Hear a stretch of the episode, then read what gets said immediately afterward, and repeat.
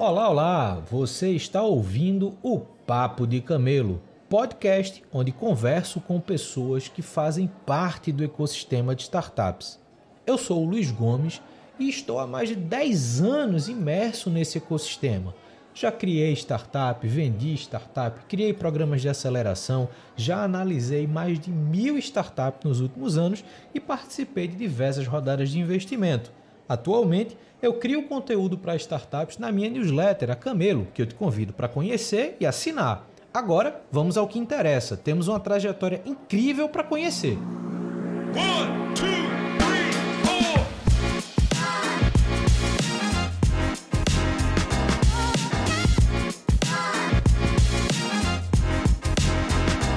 Estamos começando mais um Papo de Camelo. Hoje eu vou conversar com o Heitor Cunha, que é o atual CEO da CodeBeat, uma empresa que trabalha no desenvolvimento de plataformas, sites, sistemas, atendendo uma gama muito grande de demandas de mercado. O Heitor é um cara que eu já olhei aqui, tem uma experiência muito legal, vem da tecnologia, mas já teve uma série de experiências no mercado e hoje vai contribuir um pouquinho contando a sua história e, obviamente, sempre deixando algum aprendizado bacana para quem nos escuta. Heitor, primeiro, muito obrigado por ter aceito o convite para conversar comigo. Já passando a palavra para você, como eu sempre faço, quem é você e como é que você chegou até aqui? Bacana, beleza. Obrigado, Luiz. Obrigado aí todo mundo né, que nos escuta. Vamos falar um pouquinho então. Eu saí de casa com 17 anos, um pouco diferente da maioria da galera que eu, que eu vejo, pelo menos hoje em dia. Né? Saí de casa para estudar.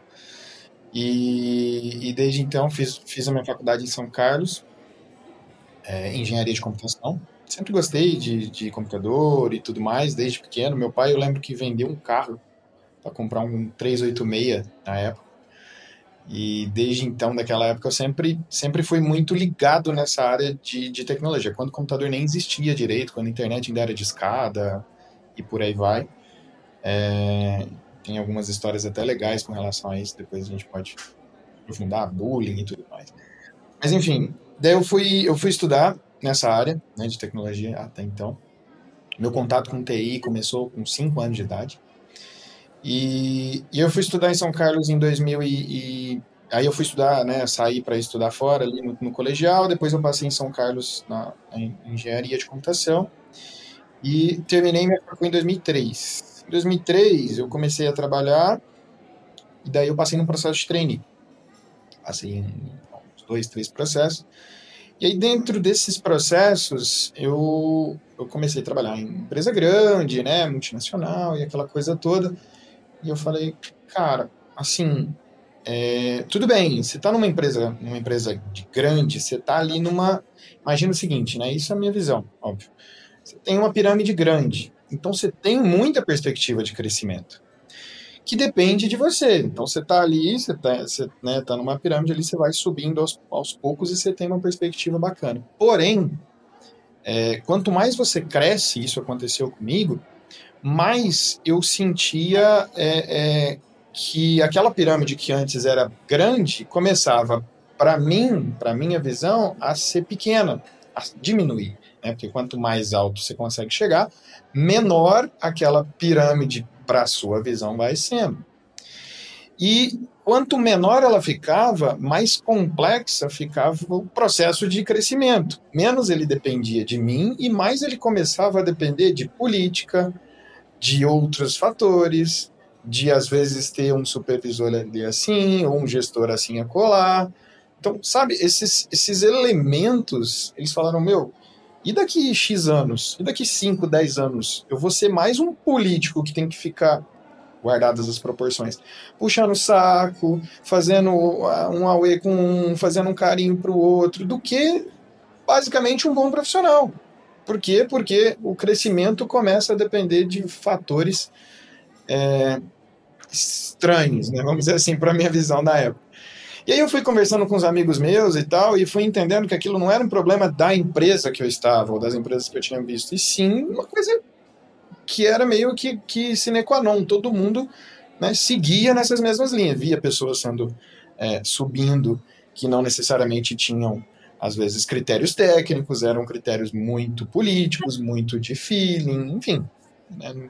E aí falei, cara, não é possível que esse é o modus operandi do, do, do, do mundo, né? Aí nessa época, eu falei, bom, se é, você crescer numa empresa que já existe, significa você subir a escada que alguém construiu. Nessa pirâmide que eu falei, a gente tinha que subir essa escada. E essa escada foi construída por alguém quem a gente vai, na medida do possível, tentando reformar, ajustar ali, mas a gente não consegue fazer algo porque aquilo já está pronto, aquilo já está estruturado, já tem processo, já tem, dá para mudar? Dá, mas não radicalmente. Eu falei, bom, então eu vou fazer um negócio diferente, porque desse jeito, se for para eu passar por isso quando eu tiver lá meus X anos, não é um negócio que eu acho que faz sentido. Vamos criar uma coisa diferente na qual a gente não tenha essas dificuldades é, em termos de crescimento. Foi aí que começou o meu processo, minha chave de vou abrir então uma empresa.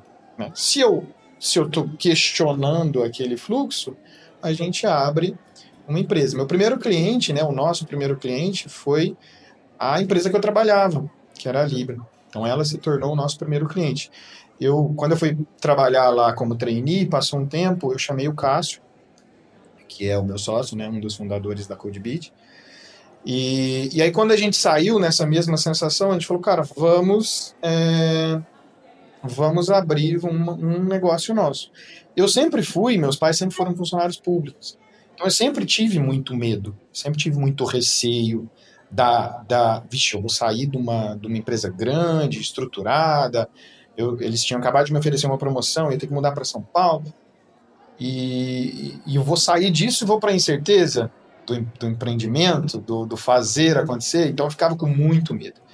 Então, esse, esse lance de, ah, você tem que ter medo, tem que fazer, você não pode ter medo, empreendedor tem que tem que ser engajado. Sim, faz sentido. Mas é engraçado, quando você vem de famílias que talvez não tenham isso em suas raízes, você quebrar esse paradigma é muito desafiador. Então, é, eles eram funcionários públicos, né? Hoje aposentado. Eu falei, bom, então eu vou fazer o seguinte: eu vou, sim, abrir uma empresa, mas eu vou é, fazer um mestrado aqui, né? E aí eu fiz um mestrado na área de física médica aqui em Ribeirão Preto. E se eventualmente não funcionar, eu tenho um plano B ali, que é seguir uma carreira acadêmica ou eventualmente algo né, desse tipo. É, e ao mesmo tempo, eu, eu é, o mestrado traz é, uma série de benefícios em termos de rigor acadêmico, estatístico e coisa e tal, que hoje a gente usa muito em dados, em A generativa e tudo mais. Naquela época, lá em 2012, a gente né, não tinha tanto isso. Publicamos um artigo, foi, foi bem legal. Mas ele nasce com a estratégia de um plano B caso o fluxo do empreendimento não funcionasse muito bem, já que é, sim existia um grande receio. É, então a gente começa né, a Code ali em 2012, mais ou menos, 2011. É, e aí a gente começa a pegar clientes na linha de. de né, essa foi a primeira que eu falei, aí saiu um, um CTO dessa empresa foi para outro lugar, chamou a gente porque gostava do trabalho. E a gente começou a, a, seguir muito no fluxo de boca a boca, né? A gente não tem muito é, traquejo comercial. Eu sempre fui técnico, nunca fui comercial. Inclusive, essa aversão à política foi o meu fator motivante, né? Um dos fatores para seguir com a Code. E aí a gente falou assim, bom, já que a gente está fazendo a Code, qual que é o ponto? é, a nossa pirâmide ela não é tão grande, porque a Code é pequena. Então, é, eu, meu horizonte fica pequeno. Então, imagina que eu tenho uma pirâmide menor. E aí a gente precisa começar a, de alguma forma, movimentar, chamar pessoas para o time, para que eu possa crescer a pirâmide e aí com a pirâmide crescer junto com ela. O grande benefício de fazer isso é que a gente pavimenta a nossa estrada a gente não precisa subir a escada que alguém construiu. A gente pode pavimentar a nossa própria estrada. E nessa pavimentação a gente tomou alguns cuidados e que estão hoje estruturados em três pilares grandes nossos, tá? Basicamente são quanto mais simples melhor, que é esse pilar, ele fala muito sobre isso que eu trouxe, essa sensação de simplicidade. Então, não tem chefe, não tem gestor, que é outro nome bonito para chefe, porque chefe é um nome feio, né? Os caras mudam o nome dele. É, é supervisor, é mentor, é, sei lá. Tem 15 nomes mais suaves para chefe. A gente não tem isso porque isso vem da sensação que eu falei. Ninguém é melhor do que ninguém. E se a pessoa se acha melhor do que alguém, muitas vezes ela não é. Porque se ela fosse um pouquinho, ela ia ter pelo menos a humildade de entender que todo mundo tem a agregar e a humildade real, não aquela humildade fictícia que é só para o inglês ver e para ele se pôr como o, o né, bonitinho ali, o socialmente correto. É, então essa simplicidade, esse pilar de, de, de horizontalidade real mesmo, de entender que que não existe essa. Claro que umas pessoas têm mais musculatura que outras. Você ficar fazendo academia por mais tempo, você vai conseguir uma musculatura. E tá tudo bem, mas é algo conseguido por respeito, porque você vê, e não por é, carteirada ou forma de falar. Então é muito tênue e é muito forte esse pilar para conseguir não passar por aquilo que, eu, que a gente sentia lá atrás. Tá? O segundo pilar ele fala um pouco sobre não faça com outro o que você não gostaria que fizesse com você. Então ele é um pilar que ele segura o primeiro no sentido de, de falar, olha, então, se você quiser, você pode fingir que está trabalhando, você pode ali fazer um, né, vamos supor que a gente está carregando um peso aqui, eu posso fazer umas caretas, dou uma fingida aqui, e ninguém talvez vai saber se eu estou ou não dando o melhor de mim. O dar o melhor de si mesmo é, é vem de cada um. E aí, é, a pessoa tem que olhar para si e entender que ela não está talvez fazendo mal eventualmente para outra, né, para empresa, para tá fazendo mal para outro cara do lado, se ela não der o melhor de si. Então, se ela estiver insatisfeita, trabalhar tem que ser legal, assim, isso é uma coisa que eu, que eu prezo muito. Trabalhar tem que ser prazeroso. A gente fica boa parte do nosso tempo no trabalho.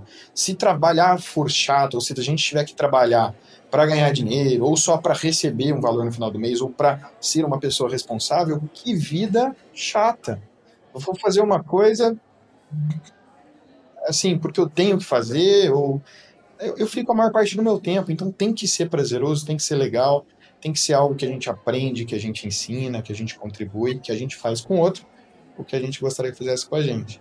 Tem os seus, seus pontos de atenção, claro, mas guardando esse pilar, ele ajuda muito em termos de balizamento de comportamento e, e apoio e tal. E aí o terceiro pilar dessa, dessa tríade, né, que, que foi a base da construção da CodeBeat, é o pilar de que grana para nós não é causa, né? grana é consequência. Então, o que, que é isso? Assim, a gente não mede sucesso necessariamente por dinheiro. Claro que ninguém é hipócrita de dizer que dinheiro não é importante ele traz conforto, qualidade de vida legal para a gente, para a família e tudo mais, então tá tudo certo. A gente almejar mais e, e, focar. Mas ele ser a métrica base de sucesso não é o que nos move. Então você fala assim: ah, o cara fez as ações irem de X para Y e subiu não sei quantos por cento e pega lá. Mas o que, que ele fez? Ah, sei lá, maltratava as pessoas, era meio assim, pisava, não fazia. Não, mas tem que ser assim mesmo. Já vi muita gente falar: o cara tem que fazer isso, tem que fazer isso com outro. Tem mesmo. É, é né? Voltando para o que a gente falou, a, a, a gente passa a maior parte da nossa vida no trabalho. Então a nossa vida é composta por isso é composta por olhar o sucesso do outro. Ah, às vezes até nossa família faz assim. Ah, como é que tá o, o Heitor? Como é que tá o Luiz? Como é que tá o pessoal? Não, tá bem, tá em tal lugar, tá trabalhando. Só falta ele falar quanto você ganha para definir a, o, se você tem sucesso na vida ou não. E não é hipocrisia. É você viver bem, mas você olhar e entender que a gente tem um papel na sociedade importante que é muito maior do que o próprio umbigo, entendeu? Então, assim, é, é, é medir sucesso pelo quanto de impacto o seu trabalho consegue causar nas pessoas. Impacto real. Foi esse terceiro pilar que eu acho que trouxe muitos dos nossos atuais clientes, né, do fato dos nossos atuais clientes serem ligados ao terceiro setor. Então hoje a gente tem muitos projetos e iniciativas que visam levar tecnologias para fundações e institutos cujas missões são levar uma maior qualidade de vida para as pessoas. Né? A gente trabalha, por exemplo, com Itaú Social, Itaú Cultural, Instituto Unibanco, a gente trabalha com Sempec Educação, a gente trabalha com a Fundação Dorina no Rio para Cegos. A gente fez um projeto agora que a gente converte, a gente apoia num processo de conversão de livro didático de português e matemática para braille. Então a gente aumentou de 100 para 750 livros, né? A gente apoia nesse processo usando IA, machine learning e tal, para aumentar o processo de conversão e permitir que mais jovens e crianças tenham acesso a esses livros. Isso é legal. Isso é. Não importa o valor do projeto, importa o. o claro, é, de novo, tem que ter e tudo mais, mas o mais bacana é a gente ter isso e, e olhar o nosso trabalho impactando a vida de pessoas. É, a gente tem o Instituto Ayrton Senna, que a gente ajuda com infraestrutura em nuvem. A gente tem instituto, é, a gente tem a área de um projeto da Samsung que é o Solve for Tomorrow, que eles premiam alunos de escola pública, né? É, estudante ali com celular, com um computador, com notebook. Então você vê essa galera no segundo, terceiro colegial que acha que a vida é só futebol, que ele só vai poder ficar rico com alguma coisa desse tipo, que estudo não serve para nada, porque no Brasil isso também não é muito valorizado. Só vê, né, youtuber, sei lá, os caras virar influencer aí, ou jogador. E aí o, o, o rapaz do lado ganhando um, um, dispositivo, um celular, um Samsung, o, o, nossa, isso é tem um poder transformador gigantesco na escola. O outro olha e fala, não, acho que eu vou estudar também, porque acho que deu certo ali. Então, é, participar disso, ainda que seja de maneira indireta, fornecendo tecnologia para essa galera, é muito legal, assim, muito animal. Então ele casa muito com esse terceiro pilar. Hoje a gente tem, a gente é o único parceiro, né? Hoje a gente trabalha muito com a Amazon, com a AWS. A gente é o único parceiro da AWS que tem as competências que eles chamam de NPOs, né? Que é Non-Profit Organization e Education. Então a gente, a, a, a gente alia essas duas competências, que são as competências de educação e fundações sem fins lucrativos, para justamente levar a tecnologia para essa galera. Então, Acho que isso vem muito dessa essência, dessa. Quando a gente fomenta algo e acredita de fato, acho que, sei lá, o universo conspira nesse mundo. Então muita gente pergunta, Heitor, como é que vocês foram para esse lado e tal? Acho que é por conta muito desse terceiro pilar. A gente atende também clientes de segmentos grandes, a gente atende é, e-commerces grandes, a gente atende associação de cartórios, né, de registradores de cartórios pessoas naturais, a gente está fazendo um projeto muito legal que é o IDRC, Identidade do Registro Civil, é, que aí já envolve mais projetos de cunho nacional, casamento, enfim, tem bastante coisa aí. É, mas boa parte deles, hoje uns 80% dos nossos clientes, eles são esses clientes ali com, com esse viés educacional e, e de impacto. É, bom, acho que falei um pouquinho de tudo, mas esse é um pouco da, da minha história, junto com alguns motivos e aonde a gente está hoje, né, puxando um pouco da sua resposta, da, da sua pergunta. Cara, tua história tem, tem muitas camadas interessantes, assim, eu acho que isso é muito legal. Eu vou começar fazendo um comentário, né, porque eu acho que a gente é, é, é contemporâneo da era pré-internet, da era dos primeiros computadores pessoais se popularizando. E, e, eu gosto de comparar muito essa primeira relação com tecnologia com essa galera que é do final dos anos 90 para cá, que basicamente já nasceu dentro da internet, que já nasceu tendo um computador em casa, é, e que, em tese, teve uma curva de aprendizado para o digital muito maior do que a nossa, né? Mas a, a, parte legal de ter vindo de antes é que você meio que começou a entender a lógica de funcionamento dessas coisas da raiz, né? Então hoje, é, e isso dá para perceber muito na tua fala, as tuas motivações, essa questão, como você falou, da relação com teus pais que são funcionários públicos, de ter medo de fazer algumas coisas, de arriscar, de não, a gente tem que não, a gente tem que fazer, mas a gente tem que fazer com cautela, a gente tem que ter um plano B, porque se as coisas aqui não funcionarem, por onde é que a gente vai? Então eu acho que são são fatores que são são interessantes para definir comportamento e aí eu chego de fato na questão que que me chama a atenção na tua história, que é o desenvolvimento do teu comportamento enquanto liderança, né? O teu comportamento enquanto empreendedor, mas eu vou chegar nisso já já. O que eu quero puxar primeiro, Heitor, é, é um tema que, que gira muito em mesa de ecossistema de negócios tecnológicos, de startups, que é aquela a comparação que todo mundo quer fazer entre startup, que é uma empresa de produto, e empresas de projeto, né? Então, muitas vezes existe uma um, entre aspas aqui com os dedos, um preconceito para as empresas de projeto, justamente por, por essa visão preconceituosa de não ter uma identidade, de fazer o que aparece. E no teu caso, o caso da Coldbeat, eu já percebi desde uma primeira leitura que eu fui fazer que essa questão do desenvolvimento de identidade não é identidade visual, é identidade da empresa. Isso faz, isso está muito claro na, na, na, no ambiente de vocês, na comunicação de vocês, seja em site, seja em LinkedIn. E eu queria começar te perguntando isso, cara. Decisão e posicionamento em uma empresa baseada em projetos. Qual é os quais e aí eu vou perguntando isso também puxando um ponto que você comentou lá atrás de ser um cara que vende a tecnologia, de não ter lá atrás a habilidade comercial. Então assim, pô, lançar uma empresa de projeto, viver de projetos, quais são os desafios barra oportunidades que você enxerga hoje? É, é legal, acho que faz bastante sentido, porque a gente, quando se vê nesse né, esse movimento de startup, se, se pensa muito em escala, seja investidores, seja né, essa galera pensa em criar alguma solução que ela seja é, escalável. Você fala muito, ah, tem que ser escalável e tal. E como que a gente olha para uma empresa de projeto, como você chamou, como que a gente tem que, quando escalar, é, é muito é está muito ligado, né? não é diretamente proporcional, mas existe uma proporcionalidade entre escalar pessoas. Então eu tenho que aumentar time. Se eu pego mais projetos, eu tenho que aumentar time. Diferente de uma solução SaaS, que eu coloco, aumento infraestrutura, aumento nuvem, aumento os elementos, posso até mudar a arquitetura, dependendo do fluxo, mas eu não escalo pessoas. Hoje a Code ela é uma empresa formada por pessoas. Então a gente começou lá com dois, hoje a gente deve estar ali em 70. Quantidade de gente não significa necessariamente qualidade. Né? A gente passa por algumas, por muitas por muitos desafios do tipo, já teve cliente que falou assim, Heitor, eu quero mais cinco desenvolvedores aqui no, no, no meu projeto. Eu falo assim, não funciona. Não vai funcionar, porque escalar pessoas não é igual você escalar produto. Não funciona. Não adianta eu pôr uma pessoa aqui.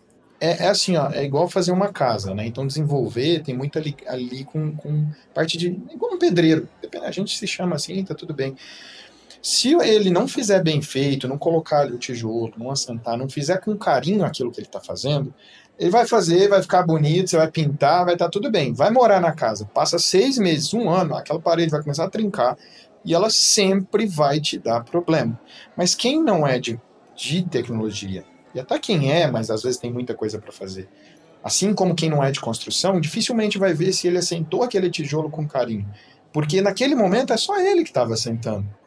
E esse, esse, esse carinho por o que você está fazendo, por o que você vai fazer, a forma de colocar, de, de querer fazer bem feito, de se satisfazer com aquilo que está sendo feito, é muito difícil, porque a gente tem pessoas, né? a gente depende de pessoas. Então, sim, é um desafio grande a gente trabalhar com esse lado de. É, de escalar é, uma empresa de projetos, o que, que a gente acabou né, seguindo um caminho que até é, existe né, no mercado de maneira geral, mas a gente já implementa isso já faz algum tempo, é, é, é reconhecer essas pessoas e entender que a Code não é individual, né? ela não é minha, ela não é do Cássio, ela não é, ela é um composto de várias pessoas. Porque o que acontece muito é que a gente vê é quando você pega uma empresa de projetos, as pessoas elas elas, elas começam a valorizar muito o seu próprio. Não, porque eu sou o CEO, não, porque eu sou isso, não, porque eu fundei, porque eu, porque eu, porque, sabe? Então olha muito para si e esquece de olhar para o outro. E aí o que é olhar para o outro? Hoje nós somos na Code 14 sócios esses sócios são pessoas que estiveram conosco desde o começo, né? não nem todos desde o começo, mas tem um, por exemplo, que está aqui há 10 anos, tem outro que está há 7 anos, 8, 6, 5. Então, são pessoas com seus 30 e poucos anos que estão aqui há 10, há 8, há 7. Você imagina que, mesmo durante a pandemia, essa galera estava aqui e recebeu propostas de inúmeros lugares para ganhar, um ponto de vista financeiro, muito mais, mas permaneceu fiel ao terceiro pilar de grana, consequência, e permaneceu entregando aquilo que estava entregando. Tem cliente nosso que a gente sabe mais do cliente do que ele mesmo, porque trocou tanta gente no cliente que a gente. Então, entendeu? Então a gente acaba olhando primeiro e muito forte para pessoas, talvez um pouco por conta desses pilares que eu falei que são muito ligados nisso. Então, para a gente, isso não é tão complexo quanto para outros lugares, porque isso está enraizado em nós. Mas o processo de chamar alguém para o time é complexo, um processo que demanda entender se a pessoa tem o nosso DNA, se ela tem a nossa cultura, se ela acredita de verdade naquilo. Vários entram, falam que acreditam, que é bonito, mas depois você vê que não. Então o próprio organismo dá uma, uma organizada, né? Dá um sai, se tira, se tiver. O grande desafio, é, é, eu acho que é esse. A gente tenta reduzir um pouco desse desafio é, focando muito fortemente em pessoas. A gente foca primeiro em pessoas do que em números e, e valorizando essas pessoas de maneira real, não só com um, um, algo né, paliativo, é, trazendo e falando, não, você faz parte disso. Hoje a ela é dividida em comissões, das quais, por exemplo, eu não tenho, né, essa galera que é sócia, cada um, cada grupo tem o poder de decisão em cima daquilo, e, e eu não tenho, ah, mas o CEO tem que ter a palavra final em tudo. Não, não tem. Porque se eu tiver a palavra final, eu impeço as pessoas de crescerem. Porque sempre vai ter alguém para eles perguntar se pode, ou para usar de muleta e se apoiar. Então, se errar, tá bom, eu, eu também errei. Então tá tudo bem, então faz parte, entendeu? Acho que um pouco disso vai nessa linha de, de como crescer uma empresa de projetos. É desafiador, sim, mas é muito prazeroso quando você consegue, porque, é, enfim, somos seres humanos que vivemos em sociedade então é mais legal você ver escalar um time, pessoas alegres com suas histórias, com seus, seus desafios de vida, é, do que, não que eu seja contra, mas do que uma plataforma que tá tudo bem. Parte do nosso trabalho aqui na Code é escalar plataformas em nuvem, por exemplo. Tu tem uma questão nessa tua fala que, que tu já tinha colocado na tua apresentação que também me chama muita atenção, e, de novo, eu estou levantando pontos que conversam muito com dúvidas, argumentos que eu escuto quase diariamente entre empreendedoras e empreendedores que, que se relacionam comigo. E uma das coisas que me chamou a atenção na tua fala é esse formato da estruturação horizontal da CodeBeat. É, e aí tem dois fatores. Um, eu acho que, que você já colocou muito bem agora, que é essa questão da de você se identificar ok com a posição que você tem, mas você não usar isso para se projetar ou para se colocar num lugar que, que meio que distancie o relacionamento com o resto da equipe. Mas por outro lado, eu acredito também que essa gestão horizontal que vocês têm, essa, essa, essa relação com o time, querendo ou não, quando você fala que tem uma empresa de 14 sócios, dependendo de para quem você fale isso, a pessoa chega, se arrepia, né? Porque imagina que existe uma complexidade por trás, mas eu também entendo, ouvindo a tua fala, que isso é um processo de amadurecimento desse comportamento, dessa relação, dessa estrutura. Então, conta um pouquinho mais sobre essa visão horizontal que vocês têm, essa questão que você colocou até como pilar que ninguém é melhor do que ninguém, que você tem autonomia, que você tem o seu, é, a sua responsabilidade, mas você faz parte de um todo. Conta como é que foi a evolução um pouquinho disso para chegar hoje você ter 70 pessoas e você conseguir manter essa cultura estabelecida e madura. É bem na linha do que você comentou mesmo. A gente não é um negócio do dia para noite, né? Ah, acordei e vai fazer assim. Então assim, a gente ainda está em processo de aprendizado, né? Esse movimento de entrada de várias pessoas, elas é, foi, foi algo natural porque elas foram ganhando musculatura e respeito das outras pessoas que iam entrando pelo que elas eram, né? Então você tem pessoas aqui dentro, como eu falei, tem, né, tem o Cássio está comigo, tem o Ítalo que já está há 10 anos, começou como estagiário. Então, as pessoas elas acabam entrando e, e elas vão respeitando os o outro pelo aquilo que ele fala, por aquilo que ele explica, por aquilo que ele ensina. Então, é, isso acabou gerando a musculatura necessária para a gente fazer um movimento ali faz um, um, dois anos, que é esse movimento de entrada real no contrato social. Mas muito mais importante do que isso, uma das coisas que eu sentia falta naquela época que eu te falei, conversando com outros, é, é ter voz. Você chega numa empresa muito grande, o fato de você não ter voz, ou da sua voz é, talvez ser diluída em ah, você fala A e o outro repassa B, que repassa C, é muito é muito chato, é muito ruim, é muito desmotivante. Então, o fluxo de ter voz, precisamos né, né entender que a, o ter voz é importante, o falar, nossa, eu acho que podia ser feito assim. Cara, vamos fazer assim. Então, deu certo ali, vamos fazer. Ah, mas e se der errado, a gente vai perder ou vai não me importa o perder desde que seja controlado, obviamente, tem as suas chances, né? A gente debata isso, por isso que não é uma pessoa só. E, é, e faz parte do processo do crescimento, porque às vezes aquilo pode gerar um outro insight que vai fazer muita diferença. Então, hoje na Code a gente tem uma comissão, por exemplo, de treinamentos, que não é aquele RH e tal, é uma galera que vai definir como vai ser os treinamentos, como eles gostariam que fosse para eles. Eles acreditam de verdade. Né? Tem uma comissão social, que aí ela visa puxar a, a, a nossa responsabilidade enquanto pessoas, de ir num, num, numa, né, numa fundação, num instituto, fazer uma ação mesmo, doar o nosso tempo e não necessariamente o dinheiro, ir lá, sentar, entender histórias, né? A gente foi, sei lá, no lar de idosos no ano passado, a gente foi na creche, a gente, nós, enquanto time, foi lá, isso é muito legal. Isso a gente não vê. Esse lance de pessoal e profissional que todo mundo. Não, que tem que separar pessoal e profissional. Não existe. A gente vive no mundo para a nossa vida pessoal. A vida profissional ela é um apoio para pessoal, ela é um suporte. Porque para que, que a gente vive? A gente vive para evoluir como pessoas, como seres humanos. É para isso. Então, a, a, profissional é um apoio. Né? Então, a gente puxa profissional, a gente traz ali, ó, vamos ali, vamos fazer uma ação social, aquilo melhora o nosso pessoal, aquilo a gente entende como que é o mundo, aí a gente volta naquilo que eu te falei de carinho, de fazer um trabalho mais bem feito, de fazer algo com mais propriedade, de falar, nossa, eu vou fazer aqui e tal. Isso faz muita diferença. Então, essa, esse fluxo, ele foi muito natural.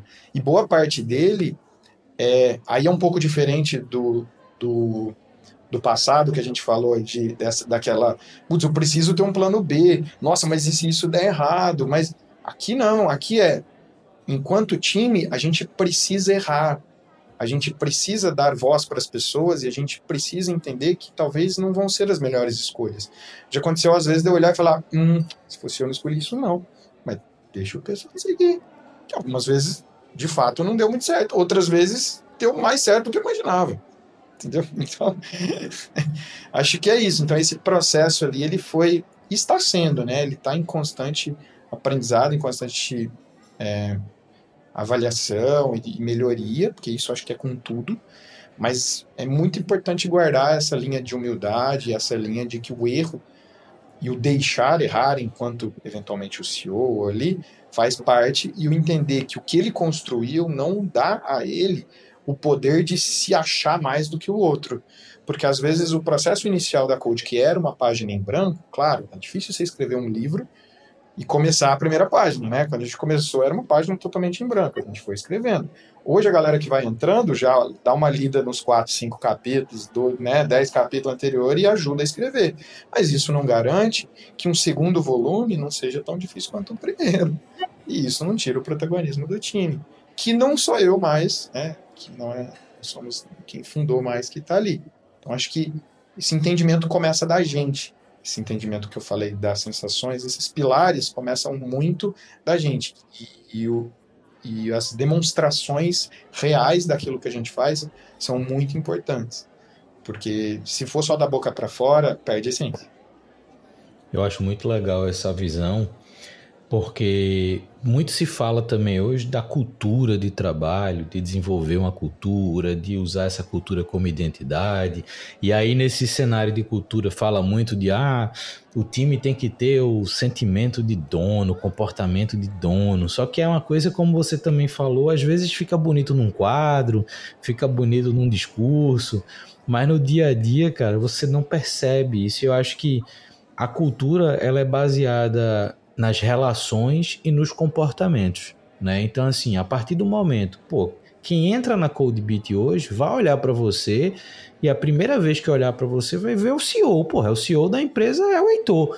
Mas o dia a dia, a forma que o Heitor se relaciona, a forma que o Heitor conversa, a forma que o Heitor é, é, é, dá liberdade e autonomia, é esse processo que vai fazer essa pessoa entender a cultura, né? E eu acho que na tua fala tem muito aquela visão de a gente faz sempre pensando o todo, né? Quando a gente conversa com alguns perfis empreendedores, tem muito aquela visão de estou construindo pensando o que é que eu posso tirar lá na frente, o que é que eu posso, para onde é que eu vou sair lá na frente. Então sempre tem aquela questão de construo para tirar o meu.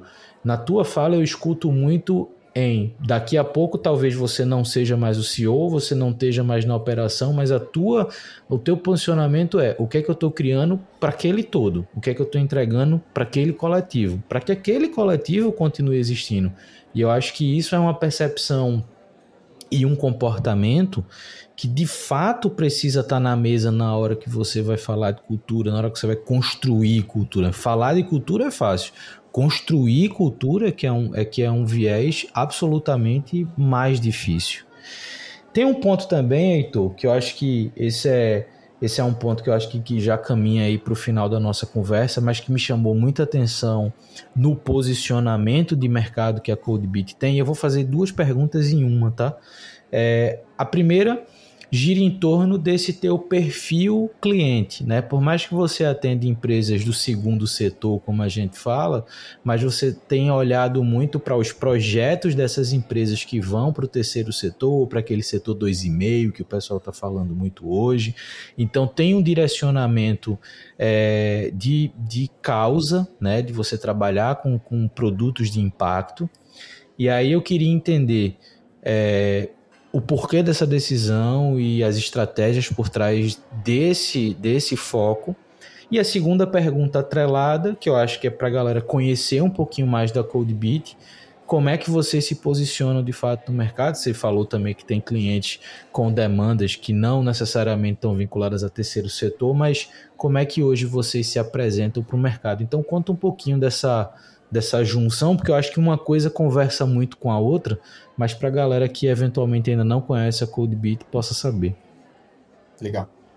A gente, é, eu acho que esse, esse viés do terceiro setor, ele vem muito por conta do terceiro pilar, que é, né, puxa do que você falou de, de cultura, a gente tem que viver de fato a cultura. E, e falar, só falar não adianta, ela no começo tudo bem, depois ela cai por terra. Então, essa, esse terceiro pilar do grana é consequência, do impacto, do fazer algo que nos dê propósito, ela é muito relevante. Então, ela traz ali, eu acho que ela que foi a grande, o grande motor dessa, dessa existência de muitos projetos de educação, muitos projetos de terceiro setor, como eu falei, de empreendedorismo e tudo mais. Então, várias fundações, institutos. Isso acaba né, levando um boca a boca ali, essa galera vamos dizer assim, tem menos dinheiro do que os, as empresas que às vezes né, é, fundam, financiam, né, tudo mais. Mas tem muita coisa legal. Sofre muito com projetos de tecnologia, não são projetos baratos. Então, às vezes, pega pessoas que não têm tanta expertise e tal, e isso acaba gerando projetos de qualidade né, complicado. Então, a gente foi crescendo nesse, nesse mundo por conta muito desse terceiro pilar, que eu acho que está enraizado em nós, que é a gente vê grana como consequência, então é, entre escolher um projeto que dá muita, muito dinheiro, porém é, é, um, é um projeto que dá desgaste emocional trabalhar, e escolher um que dá menos, mas dá impacto, então a gente vai no de impacto, porque o desgaste emocional não vale necessariamente, é, sabe? Então acho que é um pouco disso que traz esse, essa primeira resposta. E aí, óbvio, com relação à segunda, é como a gente trabalhou, a gente nasceu e, e, a gente cresceu muito no terceiro setor. É um setor que tem que fazer muita coisa com pouca grana, você tem que bater o escanteio e sair correndo para cabecear, você tem que ter muita responsabilidade com o financeiro. Não que no segundo, numa empresa, você não tem, mas nesse, se a gente conseguisse economizar e tal, o projeto poderia atender, em vez de mil, duas mil pessoas. Então, a forma que eu consigo otimizar custo, trazer uma tecnologia de qualidade melhor, ela gera mais orçamento e recurso para o projeto em si. Né? Numa empresa, tudo bem, só que você gera mais lucro. Aí você gera mais bônus. Aí você já, sabe, é o, é, o, é, o, é o eu. É o lance do eu gero mais bônus para mim, eu gero mais meta para mim, eu gero mais financeiro para meta que tem que alguém falou que tem que bater, e tá tudo bem.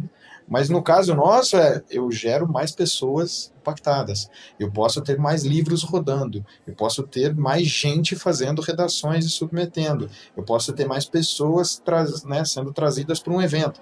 Então, é, aí aquilo dava uma sensação de responsabilidade maior. Então a gente nasceu é, e foi crescendo nesse mundo de ter que fazer muito com pouco e tudo mais. E ao mesmo tempo, a gente era auditado pelo time de segurança das organizações parceiras. Então, hoje a gente é auditado pelo time de security do Itaú, por exemplo, porque a gente né, atua ah, apoiando ali a Fundação Itaú. E aí o time de segurança vem com um monte de restrição, não, mas você tem que seguir esse padrão, esse padrão, esse padrão. E aquilo obriga a gente, Samsung, também é a mesma coisa, Coreia, chega os caras da Coreia, lá vai a gente fazendo é, né, call com o pessoal, aí tem uma galera, enfim, então a gente faz, a gente tem acaba tendo que ter o mesmo gabarito em termos técnicos de fornecedores para as grandes, né, que prestam serviço direto para as grandes organizações, porém com um orçamento muito menor, porque a gente trabalha para a fundação que tem ali 5%, sei lá, X%, depende né, de cada um, do orçamento do pai. Então esse desafio entre balizar, entre encontrar formas, encontrar soluções, acoplar serviços e falar: hum, então você precisa disso, eu vou juntar esse, número 1, um, número 3, número 5, que vai resolver sua questão. Ó, eu vou juntar esses quatro aqui que é, sua questão vai ser resolvida e eu vou economizar tanto. Isso começou a chamar a atenção do segundo setor, que olhou e falou: hum, esse pessoal aqui trabalha bem, nossa, pessoal faz um negócio e consegue, tem um jeito de trabalhar diferente e trabalha assim e tal. Então a gente foi acabando é, sendo levado né, para prestar muitos serviços também para startups. Hoje a gente presta dois tipos de serviço. Né? Então, já puxando a segunda pergunta, a gente fornece serviços de desenvolvimento, né? a gente tem produtos de desenvolvimento, que são desenvolvimento de soluções do zero para startup, modernização de, de projetos, de portais que já existem, criação de aplicativos e tudo mais é, sustentação. Então, tecnologia é um organismo vivo, então não adianta você criar um app e pronto, deixa ele lá. Ele precisa estar ali, óbvio, numa, numa esteira menor, mas precisa estar em constante ajuste, atualização de bibliotecas, sai versões novas e tudo mais. Então, esse time de, de desenvolvimento, ele cuida da construção e da sustentação e modernização de aplicações no código, nos códigos.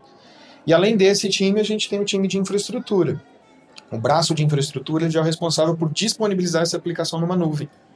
Então ele já traz soluções em nuvem, ele já traz novidades, lançamentos, produtos de nuvem que visa falar assim: bom, você desenvolveu o seu aplicativo, beleza. Só que para você disponibilizar seu aplicativo para as pessoas acessarem, isso precisa ter em algum lugar. Não é só você pôr na loja, Apple, Play Store, então você tem que pôr isso em algum lugar. E as pessoas, quando acessarem, né, quando a gente acessa um aplicativo qualquer aqui, a gente está batendo em algum servidor em algum lugar. Então tem um computador ligado em algum lugar que está recebendo essa nossa, esse nosso clique, vamos dizer assim.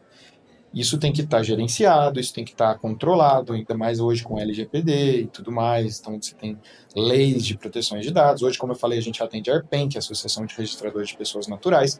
Então a gente tem acesso a uma base de dados de todo mundo que morre, nasce e casa no estado de São Paulo. Então, é, o cara nasce lá antes de, de existir na Receita Federal.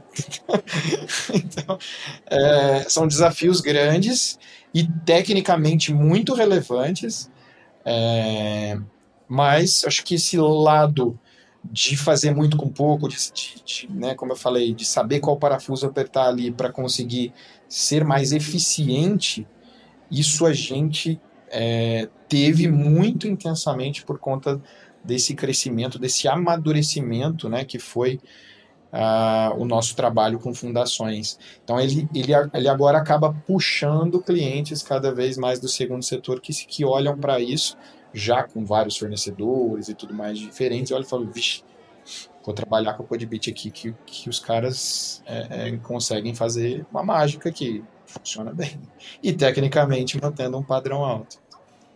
Cara, sensacional.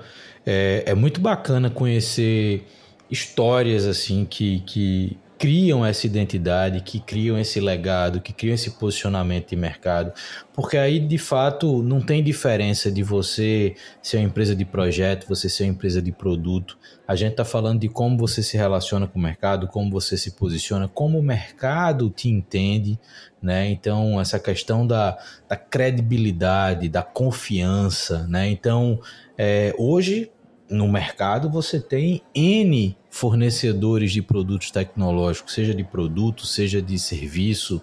É...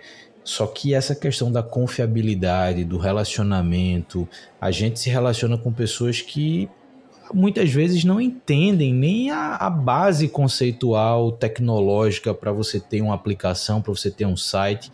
Então, isso é um posicionamento muito bacana, assim, é muito bom é, ouvir isso de você, Heitor, que está na linha de frente, que está fazendo isso, que está é, é, é, lidando diretamente, diariamente com essas demandas e, e, necessidades de mercado. Cara, gostou do papo? Animal. Muito bom. Muito obrigado aí pela oportunidade. Fantástico. E falei muito, né? Mas estava tudo bem. Falou que podia falar, então falei um monte aí. aí. espero que tenha sido, tenha sido legal aí. Enfim, não tinha nada escrito, nem planejado, mas acho que deu para contar um pouco da história. É isso mesmo. A ideia é essa, é conhecer um pouco mais da tua trajetória, conhecer um pouco mais da forma que você se relaciona não só com a empresa, mas com o mercado como um todo. E eu acho que a gente conseguiu cumprir esse papel aqui nessa conversa. De fato, é, quem ouviu a gente até aqui tem muita, muita questão de comportamento, de posicionamento de liderança que eu acho que é relevante, sai um pouco do que a gente está acostumado a ver em redes, em notícias, etc., que a gente precisa ter essas referências mais próximas. E já falando para quem ouviu a gente até aqui, os contatos de LinkedIn do Heitor, site da CodeBeat, vai estar tá tudo disponível na descrição desse episódio. Então, procura saber mais, acompanha, segue o Heitor, porque são cases que a gente tem um prazer de, de, de, não de apresentar, mas de também fortalecer a pessoa no ecossistema, nesse meio, como uma referência. Então, usem isso também para fortalecer rede, para conhecer mais pessoas e mais histórias. E a gente se escuta no próximo Papo de Camelo. Valeu!